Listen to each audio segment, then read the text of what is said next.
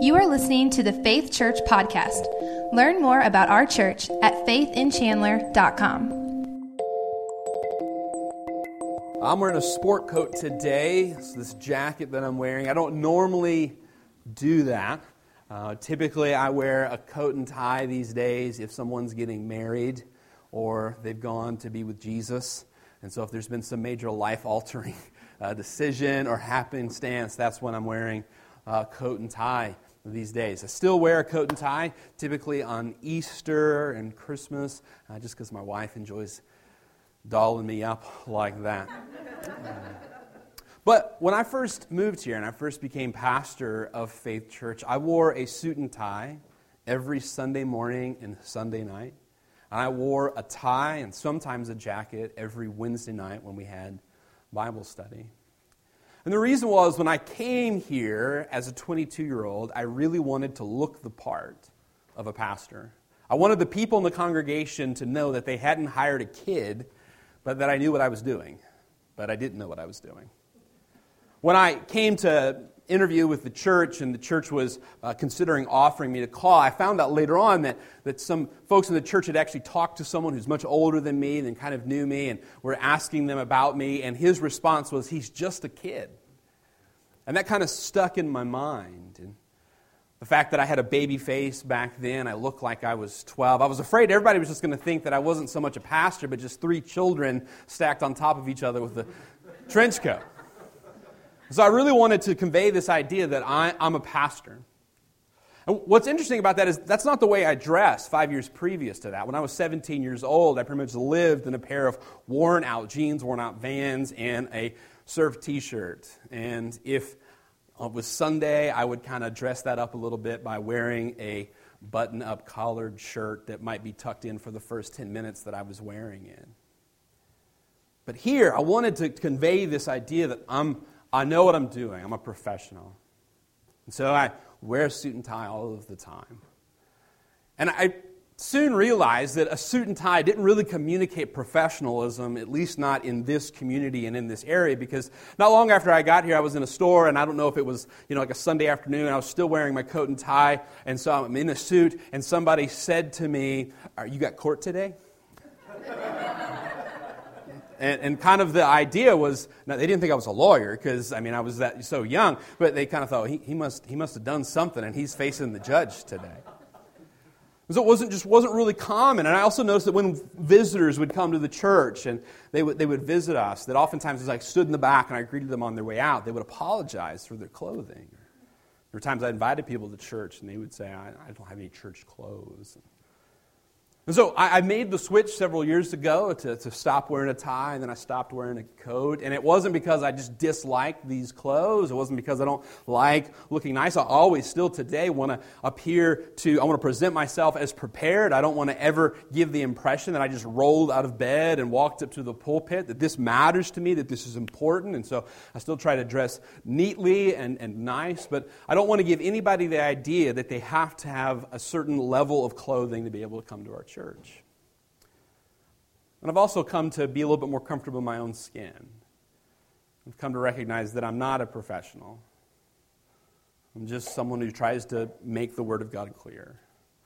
And what we see in Acts chapter 4 is that the apostles weren't professionals either.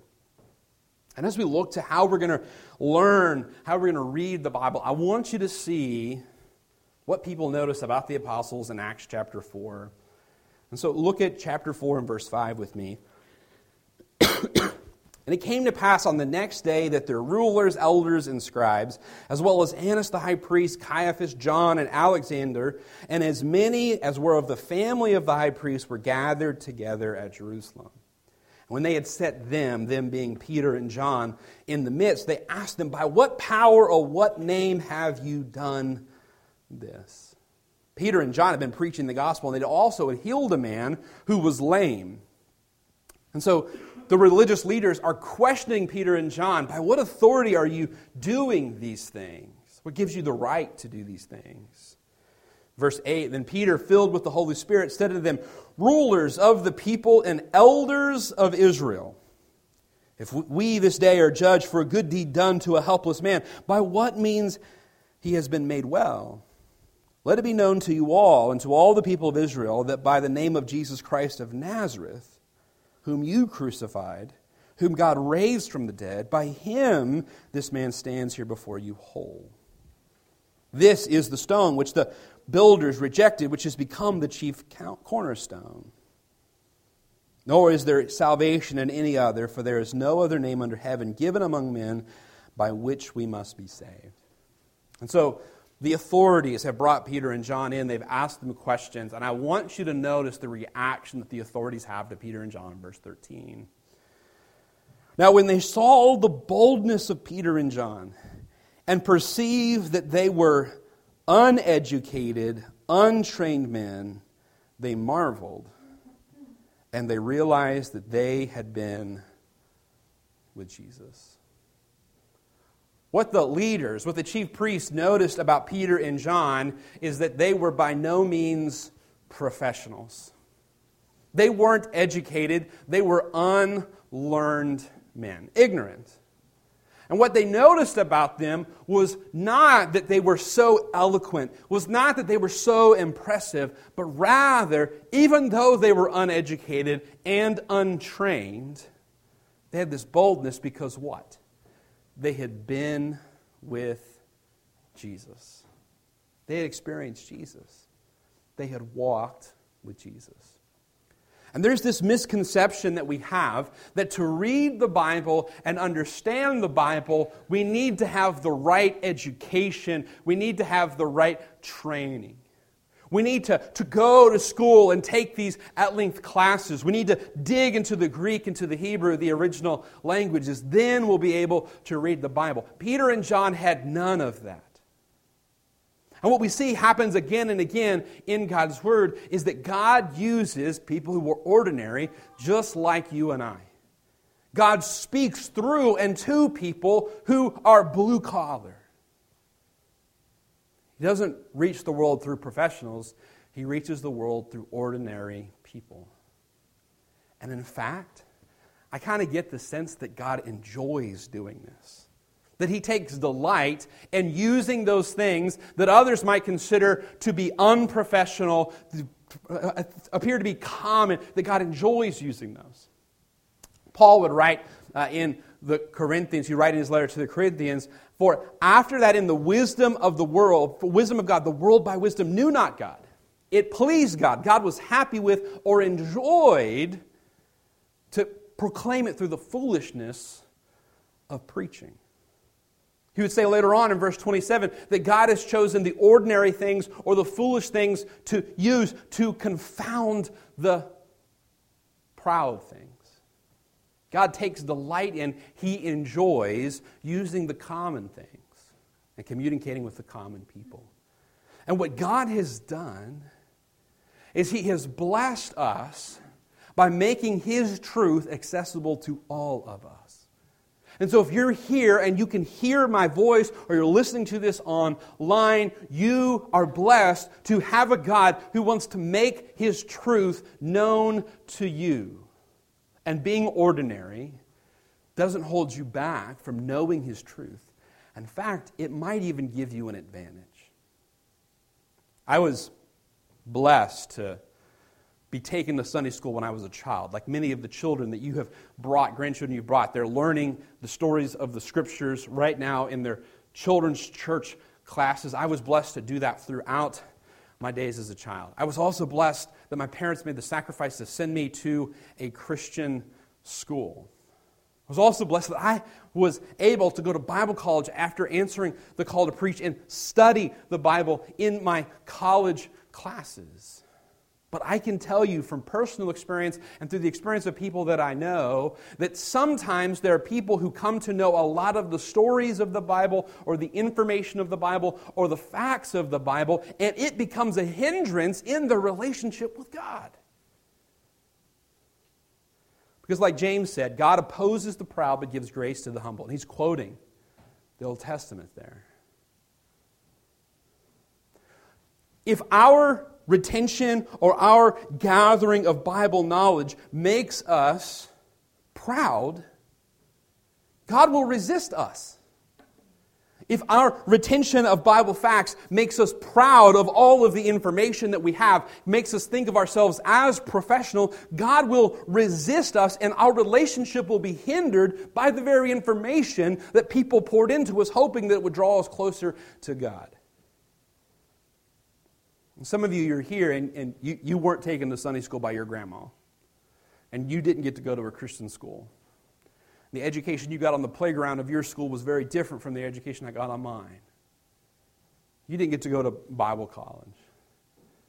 But I want you to know that that does not hinder you from a relationship with God. In fact, it might be better. Because I have known people in all three of those venues who were taken to Sunday school by their grandparents like I was, who got to go to Christian school like I did, who went to Bible college like I did, and they don't know Jesus. They're not walking with Him today. And the truth is that you can know the Bible without knowing Jesus. You can know the Bible without knowing Jesus. And some of you, the greatest detriment to your relationship with Jesus is that you think you know it all. And you don't have the humility to seek Him. You think that because you went to church when you were a child, because you were more advanced than the people who were sitting around you in the pews this morning, because you have a lot more of a retention on the Bible stories than other people, that you are farther along in your Christian walk. And you're not.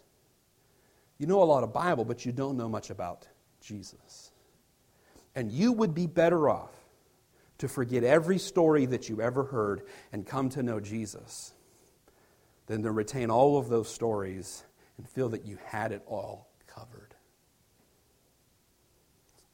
Because when we read the Bible, we're not to read the Bible for the sake of information. We're to read the Bible for the sake of transformation. We read the Bible to know Jesus. And when we get to know Jesus, we experience that transformation. That's the whole point. This whole book is about Jesus. It's all pointing to Him. And it would be a tragedy if you could get to know this book closely, but yet not have a relationship with Jesus. That would be tragic. I'm afraid that many times we treat the Bible almost like a family tree. Some of you are interested in ancestry, and maybe you've done a little bit of research, and you know all of these stories about people who are in your family tree who made the journey across the seas from Europe or whatever and brought your family here. You can trace where they went through all of these places in America and eventually settled in the southern Indiana area. And you know a lot of information about those people, but you don't know them because they passed away long before you came. And the Bible doesn't introduce us to a bunch of people who died a long time ago. It doesn't introduce us to stories of people that we'll never meet. It is introducing us to Jesus, who wants to be a vibrant part of our life today. It's not introducing us to ancestors long gone, but rather to the person that we can have the closest, most intimate relationship with now. It's a living book telling us about a living God. And so we read the Bible to get to know more about Jesus. How do we read the Bible? We read the Bible to know Jesus, and we read the Bible with the Holy Spirit's help. The, the disciples were incredibly blessed. They got to walk around with Jesus for three and a half years.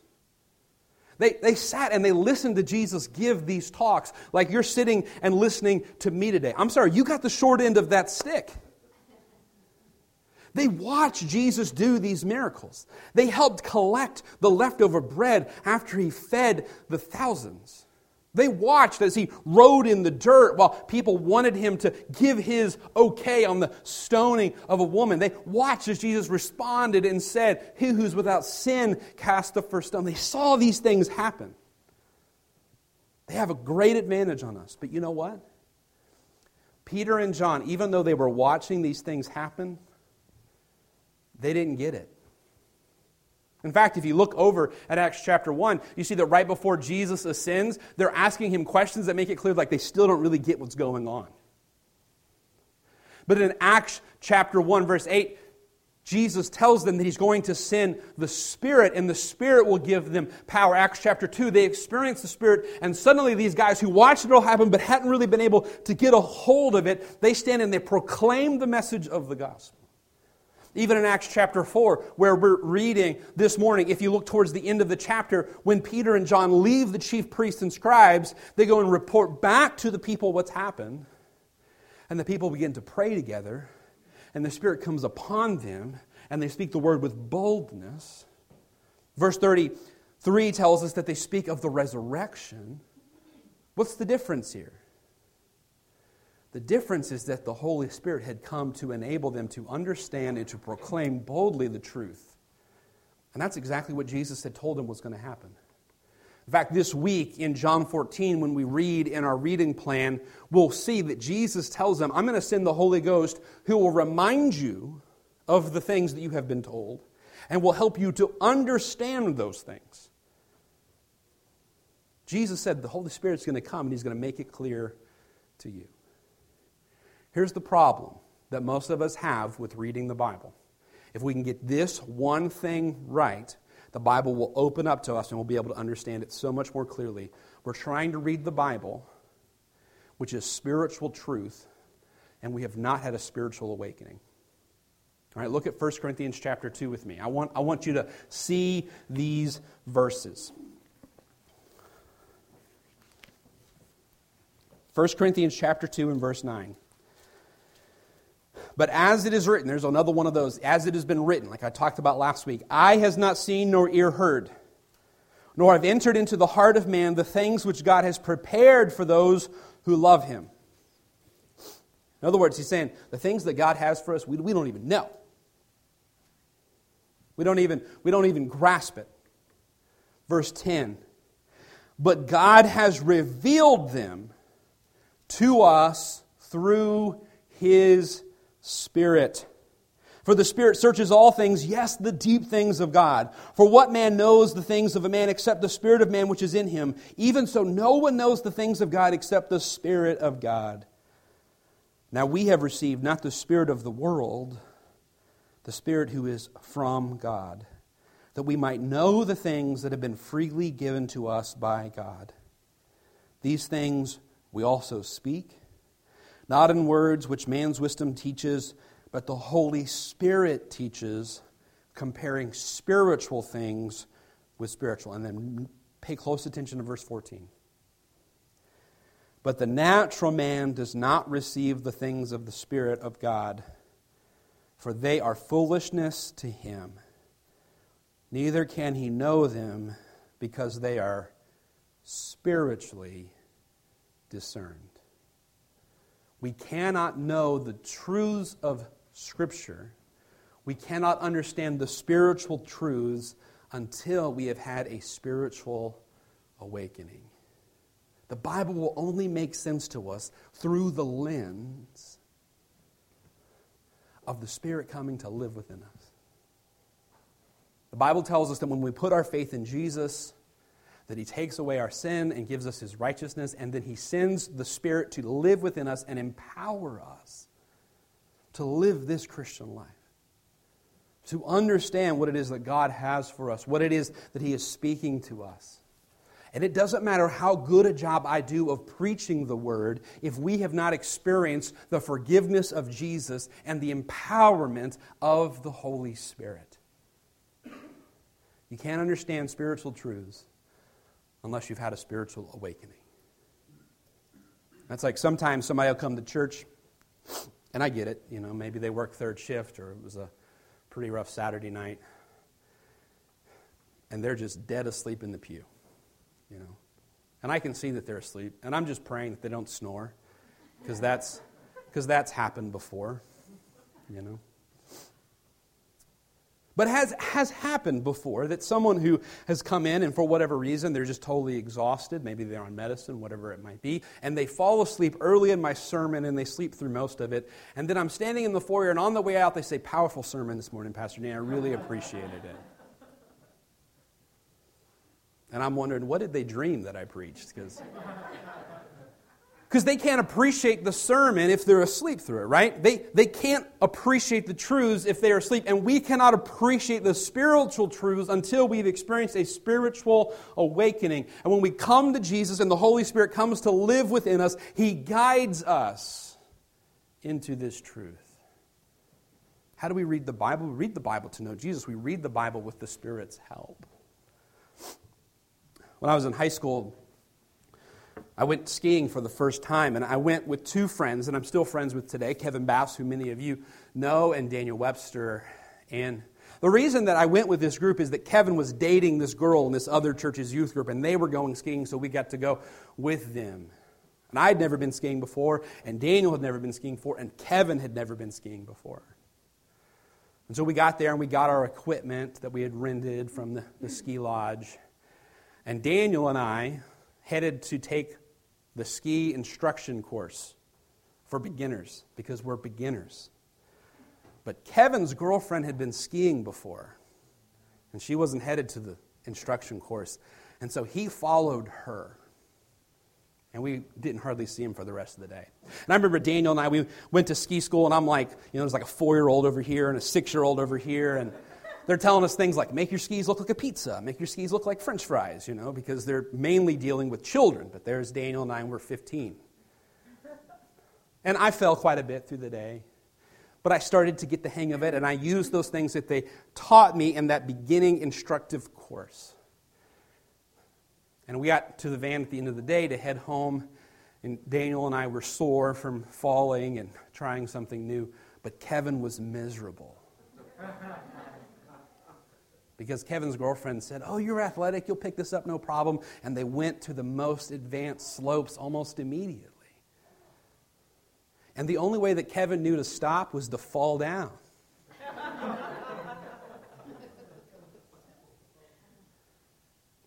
if he had taken just that one hour course at the beginning of the day, it would have made all the difference in the world.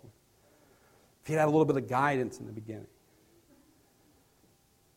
And I believe that the reason that most of us struggle to understand the Bible, the number one reason, not the only one, but the number one reason that we struggle to understand the Bible is because we've not experienced the Spirit's guidance in our lives.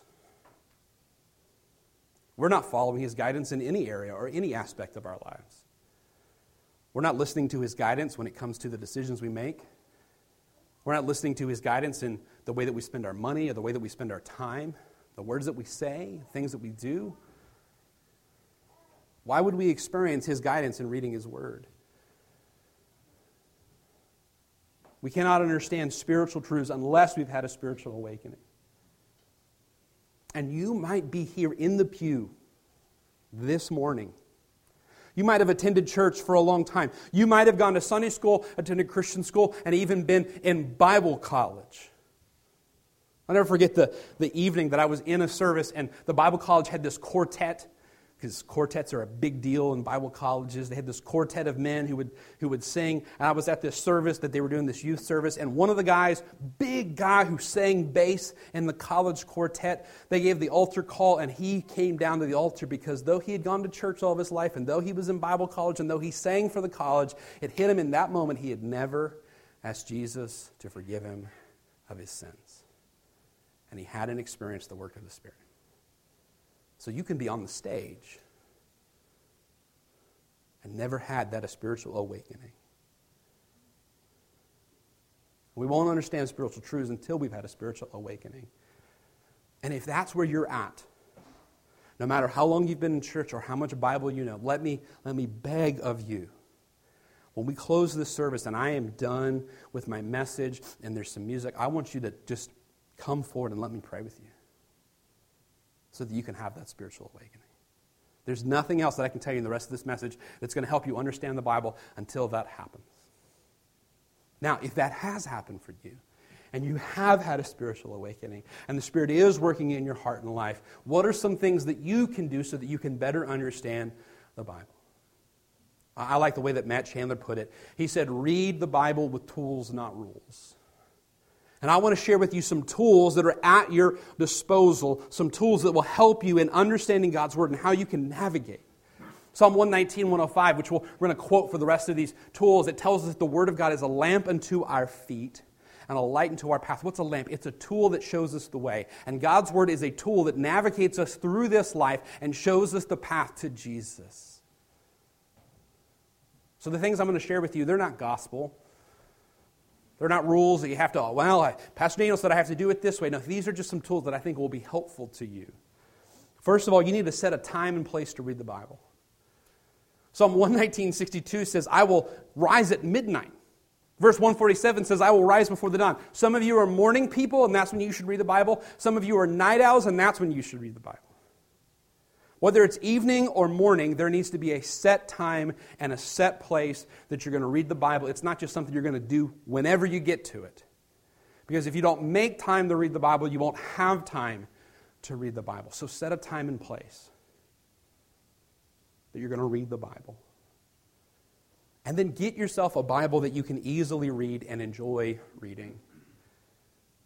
Like what the psalmist said in 119 I will delight in your statutes. Reading God's word should not be a chore that I guilt you into doing. Reading God's word should be a delight. Reading God's word should be like that cup of coffee that, man, you look forward to it in the morning, and if you don't have it, your day is not going to go okay.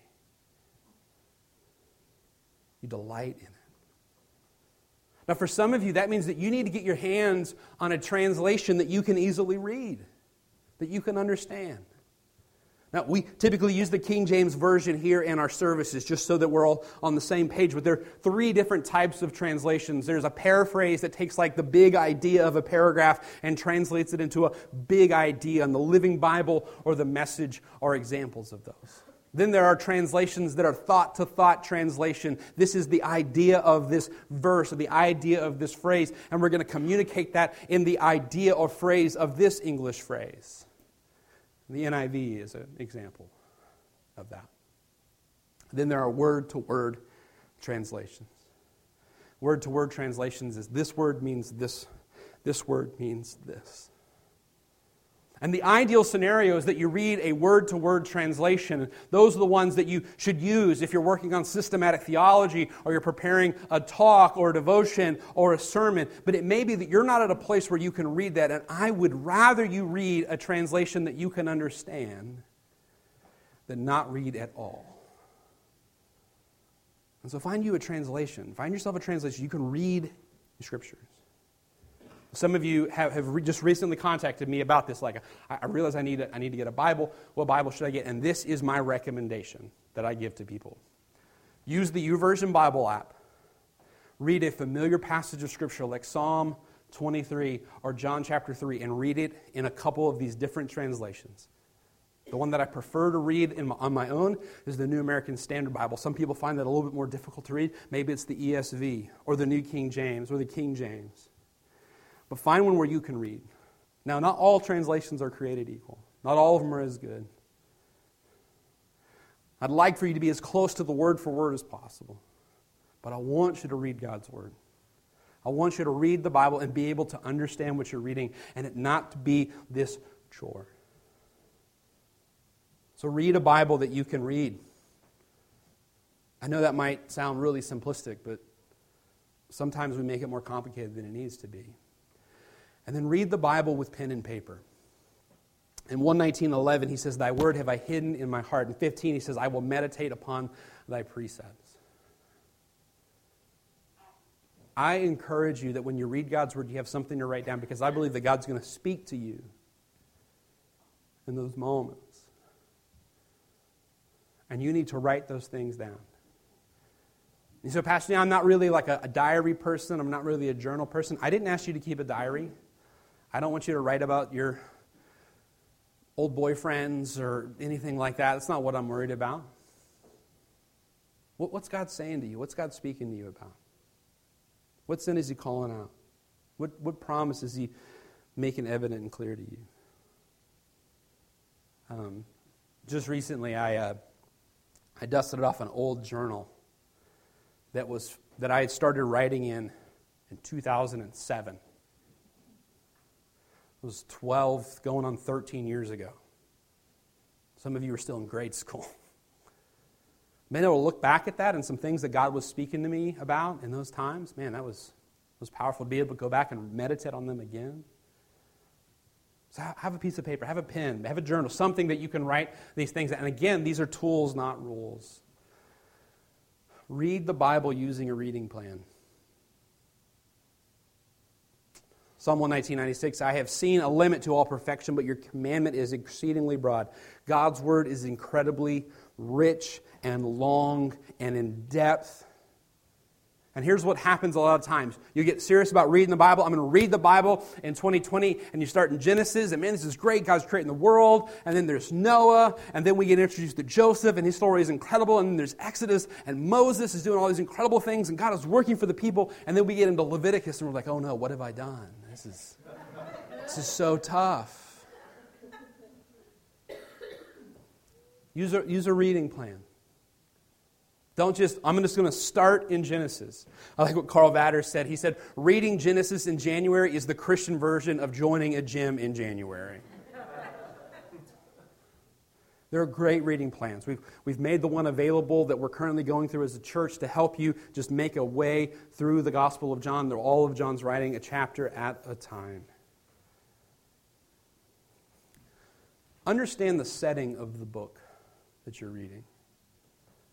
Nothing made the Bible become more alive to me than coming to this place where I could understand the setting of the Bible books. The psalmist said, Open thou mine eyes that I might see. God, help me to understand the things that you're, you're saying here. Every one of the Bible books was written in a particular place, in a particular time, to a particular group of people who are facing a particular struggle. And when you understand who was writing to who and why they were writing, it gives you so much more context about what you're reading. You can understand it. There are great resources for figuring this out. The Bible Project, which we have used the material extensively here at our church, that's the, the group that put the Bible reading plan that we're currently going through. They have videos on every book of the Bible where you can go and watch, and it gives you this incredible overview of what that book of the Bible is all about. Tim Mackie, who's one of the guys who, who's a part of that, he was a skateboarder in, in uh, Seattle, and some people led him to Jesus, and they were doing a Bible study at the skate park. And one day they said, Hey, we want you to lead the Bible study on this passage next week. And he was like, Me? He said, Yeah. And so they come together that next week at the skate park, and he just starts drawing because that's the way that he understood things. And the Bible came alive for some people in that group like it had never had before. And he helped them understand the setting of it. And so the Bible Project has all these videos that are available for free on YouTube, all of these posters where you can see this is what this book is about. It's available to you for free. Understand the setting of the book, and then discuss what you're reading with others. Talk about it. The psalmist says, the, the, the, With my lips, I will declare all of the rules of your mouth. God, I'm going to talk about what you're doing. I'm going to talk about your truth. And when we talk about it with other people, one, it holds us accountable. Two, have you ever been saying something and like you realize it as you're saying it? Have you ever experienced that? And when we talk about the Bible, it helps us see it in a different perspective. It's interesting that when the Spirit came upon the apostles, they didn't not only they not only understood, they proclaimed boldly. They talked about it.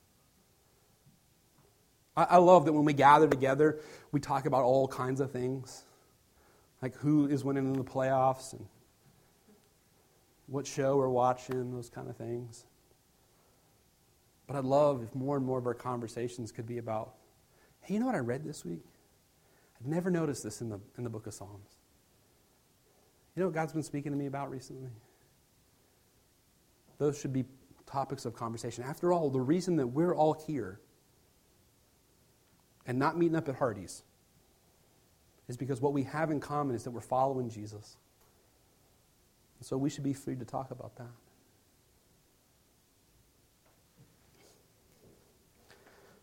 That day we went skiing.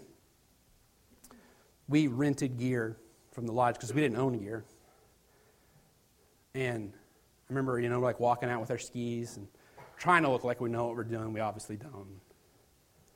And then there was the these people that they were they were walking out and they were like unloading snowboards from the top of their car and they had brand new gear and like man, they must really know how to ski. And then the more times I went skiing, I started to learn that there are a lot of people who have money to buy gear, but don't know how to ski or snowboard. They might have all of those tools at their disposal, but they never put them to use. They never have gotten any experience with them. They spend more of their time in the lodge drinking hot chocolate or coffee and looking outside and like, ah, the weather's not great today. No fresh powder today.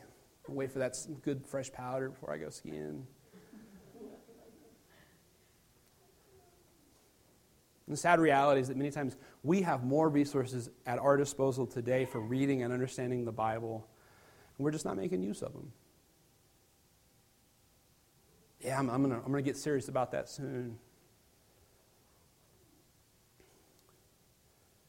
We will not have time to read the Bible until we make time to read the Bible.